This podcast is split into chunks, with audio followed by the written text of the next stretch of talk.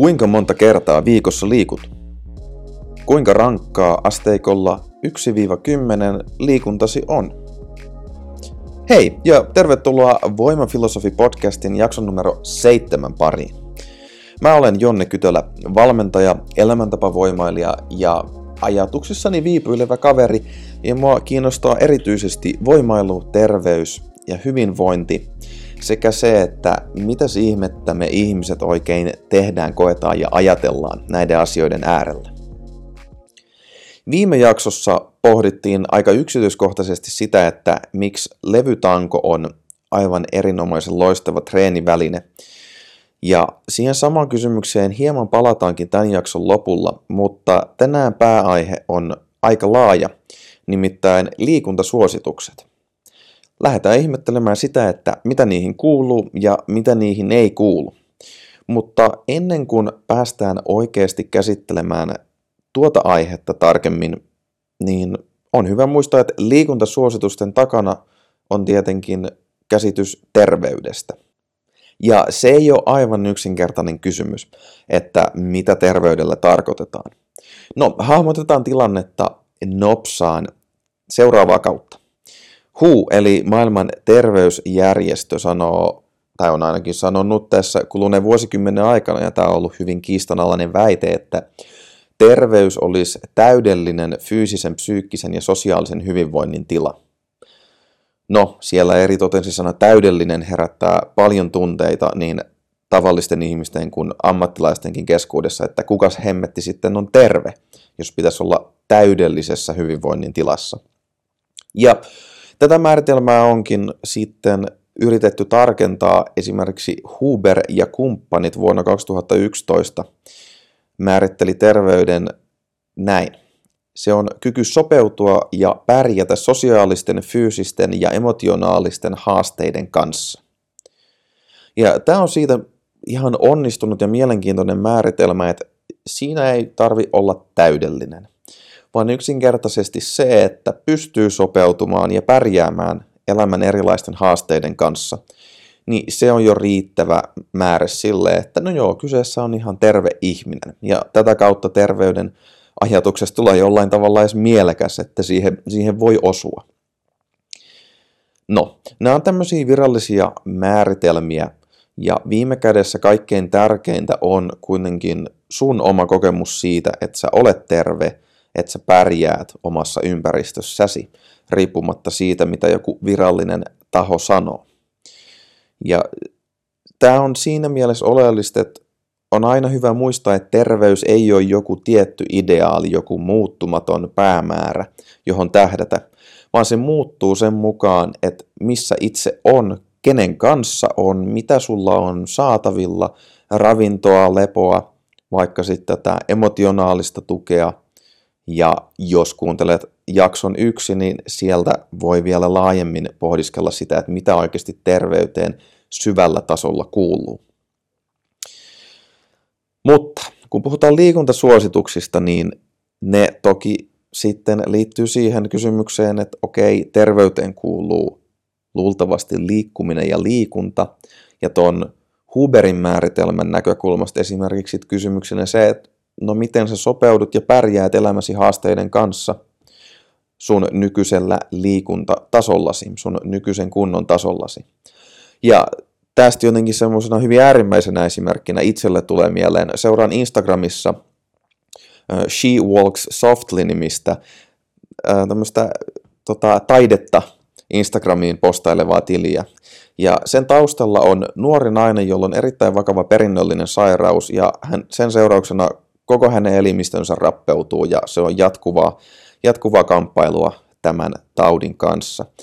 Ja se on raju, mutta myös mielenkiintoinen tilanne siinä mielessä, että siinä missä hänen fyysinen kuntonsa rappeutuu, silmät toimii vähän niin ja näin päiväkohtaisesti, keuhkot alkaa prakaamaan, ja vaikka sitten kun miettii, että Instagram-tili, jota hän pitää erittäin merkittävänä osana elämästään, niin se sitten toimii toki näppäimistön välityksellä pitkälti ja aina ei jaksa sormillakaan näpytellä. Niin herää kysymys siitä, että kuinka terve tämä ihminen on. Toisaalta hänellä on päiviä ja tila- tilanteita, jossa hän kokee jollain tavalla olevansa terve enemmän tai vähemmän siinä hetkessä kokonaisvaltaisesti toimintaan pystyvä ihminen. Mutta samaan aikaan, mitä se vaatii? Se vaatii valtavan ponnistuksen häneltä jatkuvasti, hänen perheeltä, läheisiltään, terveysalan ammattilaisilta, että näitä pieniä siedettävän, edes jossain määrin sopeutumiskykyisen ja elämän haasteita vastaanottavan elämän eläminen jotenkin onnistuu. Ja tämä johdatteleekin meidät sitten hyvin toisa, toiselta suunnalta tulevaan provoka- provokatiiviseen väitteeseen. Aiemminkin on maininnut klassikko voimavalmentaja Mark Rippetoen ja hänellä on väittämä, että fyysinen voima on tärkeintä elämässä, halusimmepa sitä tai emme. No, toi on hyvin raju väite, mutta ehkä niin kuin aforismin tasolla sitä voi jäädä mietiskelemään, että kuinka paljon viisautta sen ajatuksen taakse kätkeytyy. Ja fyysinen voima on sitten avaimena näihin liikuntasuosituksiin. Ja vielä kurkistus sitten sinne suositusten taakse vähän lääketieteellisen yhteisön maailmaan ennen kuin käydään käsiksi niihin. Barbell Medicine taho on kirjoittanut artikkelin Exercise Recommendations in Primary Care, a Quality Improvement Initiative. Aika tämmöinen teknisen kuulonen ja pitkälti lääketieteellisen yhteisön sisälle suunnattu artikkeli, joka käsittelee sitä, että miten näitä liikuntasuosituksia nyt pitäisi lähestyä. Ja siinä artikkelissa käydään läpi aika mielenkiintoisia hälyttäviä tietoja siitä, että terveysala on aika hajanainen ja esimerkiksi Yhdysvalloissa sen lisäksi, että alle 10 pinnaa aikuisista ylipäänsä noudattaa näitä pian esiteltäviä liikuntasuosituksia, niin alle 12 prosenttia lääkäreistä tuntee nämä liikuntasuositukset riittävällä tasolla. Ja sen lisäksi, että tämä tietotaso on tässä murto-osassa sadasta prosentista, niin noin puolet lääkäreistä kokee, että he ei tiedä tarpeeksi, jotta voisivat neuvoa liikuntaan liittyviä asioita potilaille tarpeeksi hyvin. Sen lisäksi on huomattu, että ikääntyvät ihmiset, eli sanotaan 60-vuotiaat, 65-vuotiaat ja sitä vanhemmat, niin he kuuntelee lääkäreitä mieluummin kuin nuoremmat ihmiset, mitä tulee liikuntaan ja elämäntapa muutoksiin. Joten ollaan siinä mielessä hyvin hankalassa tilanteessa, että vaikka on olemassa tämmöisiä suosituksia, niin ekaksikin pääsääntöisesti ne ihmiset, joilla oletetaan olevan se ammattitaito, eli lääkärit, terveysalan ammattilaiset, niin he ei välttämättä tunne näitä suosituksia riittävällä tasolla ja sen lisäksi sitten taas vastaanottava osapuoli, potilaat, asiakkaat, niin he ei välttämättä aivan niin hanakasti sitten kuuntelekaan näitä neuvoja, varsinkin jos puhutaan nuoremmasta väestöstä. Ja toki kyseessä on jenkkiläinen data ja tutkimus, mutta oman arvioni mukaan, oman gut feelingini mukaan, niin tämä on aika tyypillinen tilanne länsimaissa ja siten myös Suomessa. No, nyt kun pidetään sitten mielessä tämä tausta, niin lähdetään käsiksi näihin liikuntasuosituksiin. Eli nämä on nyt koostettu THLn, Terveyden ja hyvinvointilaitoksen sekä tuon UKK-instituutin suosituksista, ja ne taas vastaa hyvin pitkälti maailmalla länsimaissa vallitsevia liikuntasuosituksia, kun katsottiin sitten Amerikkaa tai vaikka maailman terveysjärjestöä. Niin ihan yleisellä tasolla, jotta voidaan maksimoida terveyshyödyt, niin kohtuukuormitteista kestävyysliikuntaa ja sananen kohta siitä, mitä on kohtuukuormitus ja raskaampi kuormitus. Niin tätä kohtuukuormitteista pitäisi harrastaa kaksi ja puoli tuntia viikossa minimissään, aina kuuteen tuntiin asti. Ja vastaavasti sitten taas raskasta kestävyysliikuntaa 75 minuuttia, reilu tunti minimissään ja aina sinne kahteen ja puoleen tuntiin asti olisi hyvä. Ja tähän päälle, kun ollaan tämä kestävyyspuoli hoidettu joku vähän kevyemmällä tai rankemmalla tyylillä, niin 2-3 kertaa lihaskuntoa ja liikehallintaa tulisi harjoittaa. Ja näitä toki voisit yhdistellä monipuolisesti ja on myös useita lajeja, joissa nämä eri, eri tyylit yhdistyvät jo luonnostaan. Niin se on sitten oma keskustelunsa, miten eri lajit vastaavat kuhunkin näistä tarpeista. Mutta hyviä esimerkkejä sieltä kestävyysliikunnan puolelta on kävely, juoksu, pyöräily, uinti ja tanssi esimerkiksi.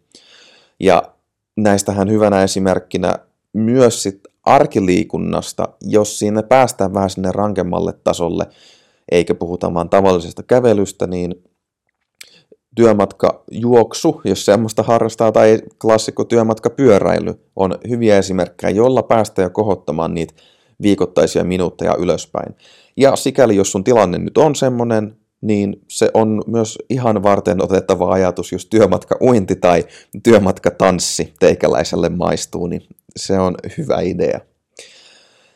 No, kuitenkin kun puhutaan tästä kuormitustasosta, että se on joku kohtuukuormitteista tai raskasta, niin on hyvä muistaa, että tämä ei ole sitten semmoista perusarkiliikuntaa, joka sulta sujuu luonnostaan, mitä on toisinaan kutsuttu hyötyliikunnaksi.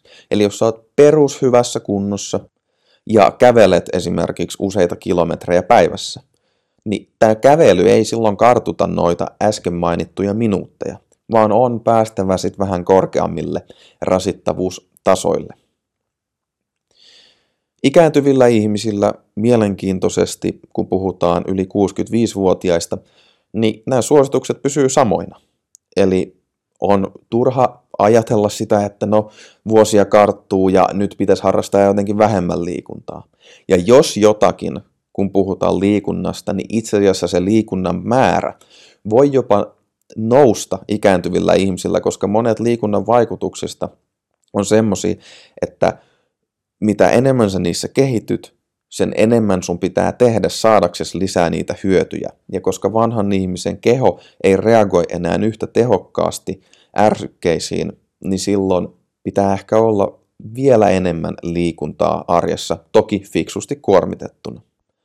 Lapsilla vuorostaan ei puhuta aivan näin järjestelmällisesti siitä, että liikunnan pitää olla semmoista ja tämmöistä, vaan siinä korostuu yksinkertaisesti liikunnan määrä, että alle kouluikäisille lapsille leikki ja liikunta, aktiivisuus, niin sitä pitäisi olla kolme tuntia päivässä tai miksei enemmän. Ja niin kuin yhdessä podcastissa aiemmin mainitsin, niin pienten lasten fysiologia muistuttaa aika lailla kestävyysliikkujan fysiologiaa, eli pienet lapset jaksaa painaa tunnista toiseen pihalla juosten, riehuen, leikkiä ja sitä energiaa vaan riittää. Mutta sitten kun aletaan pikkuhiljaa tulla pikkuaikuisiksi ennen murrosikää, kouluikäisillä, niin 1-2 tuntia, mieluummin kaksi tuntia päivässä, ja siitä sitten kun päästään murrosikään, niin vähintään tunti päivässä. Ja tässä kohtaa liikunta harrastusten myötä esimerkiksi alkaa tulla jo semmoista selkeää rakennetta, joka alkaa muistuttaa sitten vähän enemmän noita varsinaisia liikuntasuosituksia, ja toki sitten harrastusten ja urheilulajien omat vaatimukset alkaa antaa hyvin rakennetta sille, että miten sitä kalenteria pitäisi järjestää. No, mitäs tämä nyt olisi tämä kohtuukuormitteinen tai raskaasti kuormittava liikunta? No, sitä voi lähestyä kahdelta tavalta. Toinen on vähän teknisempi, puhutaan fysiologisesta kuormittavuudesta. Ja tässä on kyse siitä, että mitä siellä kehossa fysiologisella tasolla tapahtuu. Voidaan mitata esimerkiksi sykettä, suorituksen nopeutta tai maksimaalista hapennottokykyä, joka on VO2 tekniseltä nimeltään. Ja kun niitä katsotaan, niin kohtuukuormitus olisi maksimisykkeestä, että kuinka nopeasti sun sydän pystyy sykkimään, niin siitä noin 65-76 prosenttia ja tyypillisesti tämä on sellainen rasituksen taso, jossa pystyy vaikka puhumaan. Eli tyyppiesimerkki menee kaverin kanssa juoksulenkille ja siinä höpötellään jotain. Niin se on oikein hyvä esimerkki kohtuukuormitteisesta liikunnasta. Sitten kun mennään raskaaseen tasoon, niin se on sitten 77 prosenttia ja siitä ylöspäin maksimisykkeestä. Ja tässä kohtaa ihan silleen just itselle mittarina, jos sitä harrastaa eikä ole vaikka näitä härveleitä, joilla mitata sitä sykettä, niin, niin silloin se, että puhe alkaa muuttua hyvin katkonaiseksi. Et nyt on niin rankkaa, että ei, en pysty muodostamaan kokonaisia lauseita, niin se on hyvä merkki siitä, että nyt on kyseessä oikeasti raskas liikunta ja ollaan enemmän siellä 75 minuutin ja 150 minuutin viikoittaisen kuormitustason tavoitteissa. No, tämä on tämä teknisempi puoli, fysiologinen kuormittavuus. Mutta sitten voidaan puhua koetusta kuormittavuudesta. Ja tämä on mun henkilökohtainen lempari näistä siksi, että tämä on oikeasti käytännönläheinen ja tätä on helppo itse miettiä, kun sä voit itseltäsi kysyä yksinkertaisen kysymyksen, joka oli podcastin alussa, että no, asteikolla yhdestä kymmeneen. Kuinka rankkaa tämä liikunta, jota sä just nyt harrastat, on? Niin siihen kohtuukuormituksen päästäkseen, niin sen pitäisi olla siellä 6-7 kautta 10. Ihan oman, oman fiiliksen mukaan. Ja vaihtoehtoisesti sitten tämä raskas on tasolla kahdeksan tai rankempaa. Ja mielenkiintoista tässä on se, että voi, tuntua, voi tuntua siltä, että jos sä nyt mietit, hetkonen, miten toi voi olla, kun ihmiset liikkuu eri tasoilla ja, ja et toiselle tyypille 8 kautta 10 voi olla se, että se juoksee aika lujaa vauhtia sprinttejä ja toiselle 8 kautta 10 voi olla se, että se kävelee kevyttä ylämäkeä rauhallisesti ylöspäin, ihan riippuen henkilön omasta kunnosta. Niin se, mikä tässä on mielenkiintoista, on se, että nimenomaan toi omalta itseltään asian kysymisen, kysyminen ottaa huomioon sen, että mikä sun taso on. Ja ajan mittaan, jos sulla on jonkinlainen progressio, jonkinlainen pieni kehitys mielessä, niin tämä taso luonnostaan nousee jolloin sun ei tarvi hirveästi huolehtia siitä, että oltiinko nyt täysin optimaalisella sykealueella ja kehittyikö juuri tietyt urheilijan ominaisuudet parhaalla mahdollisella tavalla. Se on sitten eri asia, se on niille urheilijoille, joiden oikeasti tarvitsee keskittyä huolellisesti näihin asioihin, niin voi alkaa kiinnittää enemmän huomiota niihin objektiiviseen, objektiivisiin mittareihin. Hyvä. Tämän lisäksi sitten, tuossa kun käytiin noin enemmän sinne kestävyyspuolelle menevät kuormittavuustasot läpi, niin sitten pitäisi olla myös sitä lihaskuntaharjoittelua. Eli treenataan meidän tuki- ja liikuntaelimistöä, lihaksia, jänteitä, kaikkia pehmytkudoksia, niille pitää saada tarpeeksi ärsykettä. Ja tämä on erityisen tärkeää, erityisen tärkeää just ikääntyville ihmisille, keskiään ylittäneille, koska lihasmassa ja lihasvoiman rapistuminen alkaa siinä keski-iän huitteilla.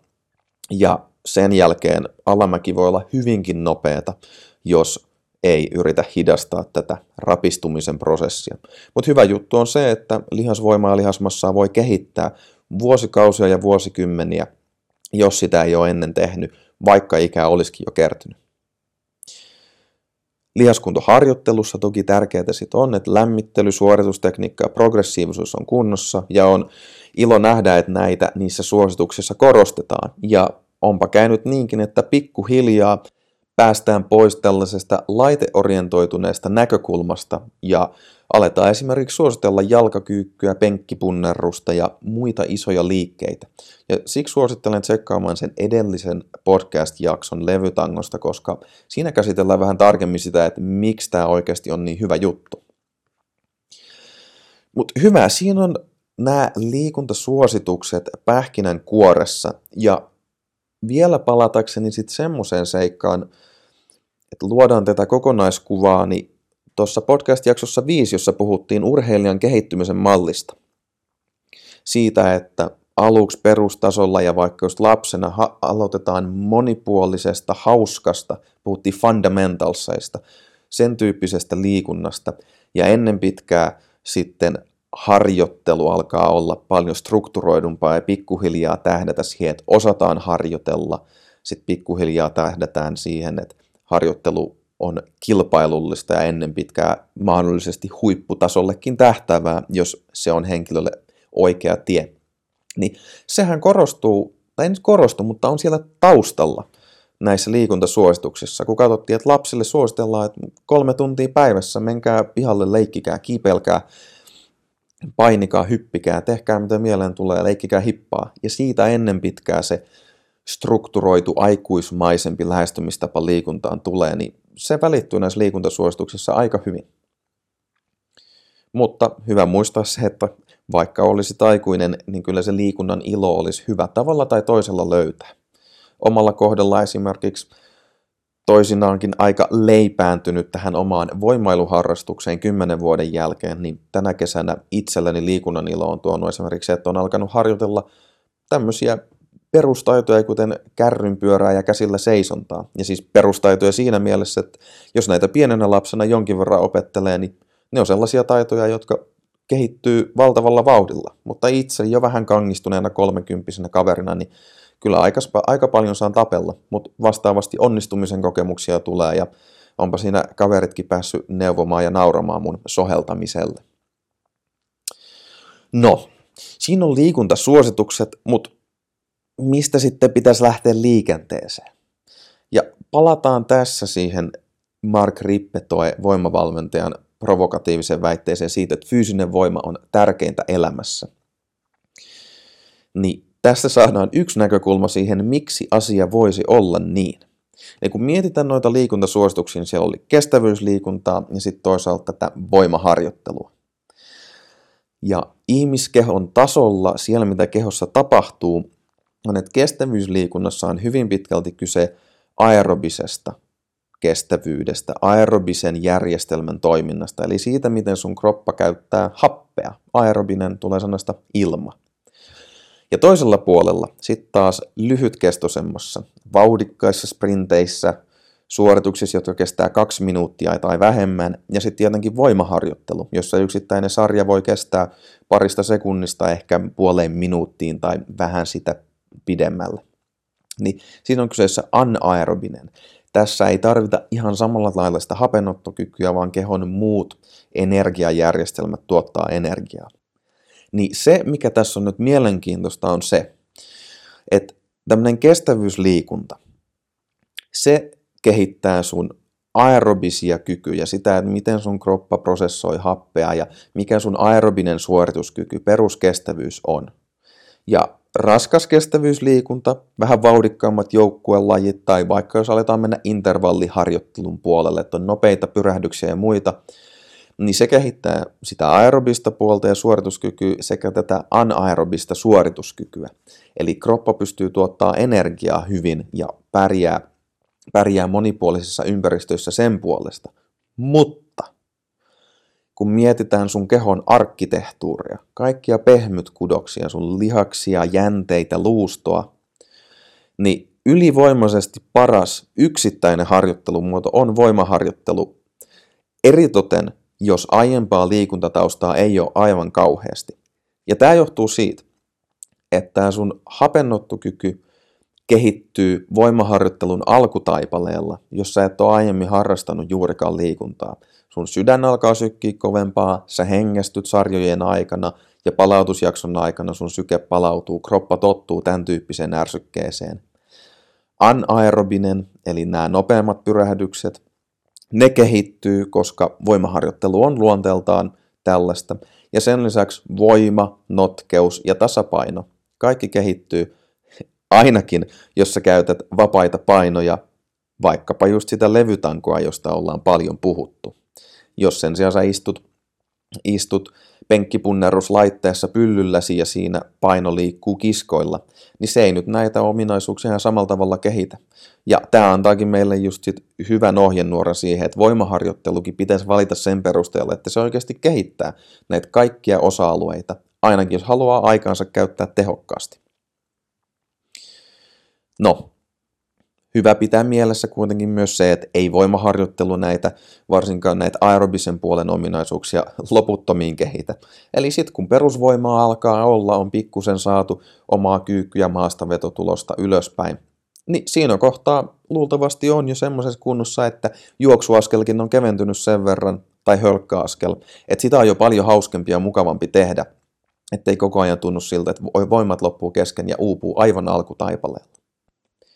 No, vaikka mä tässä voimaharjoittelun puolesta kovaa puhunkin, niin on hyvä muistaa se, että kyllä tehty pyörälenki on paljon terveellisempi kuin tekemättömät maastavedot.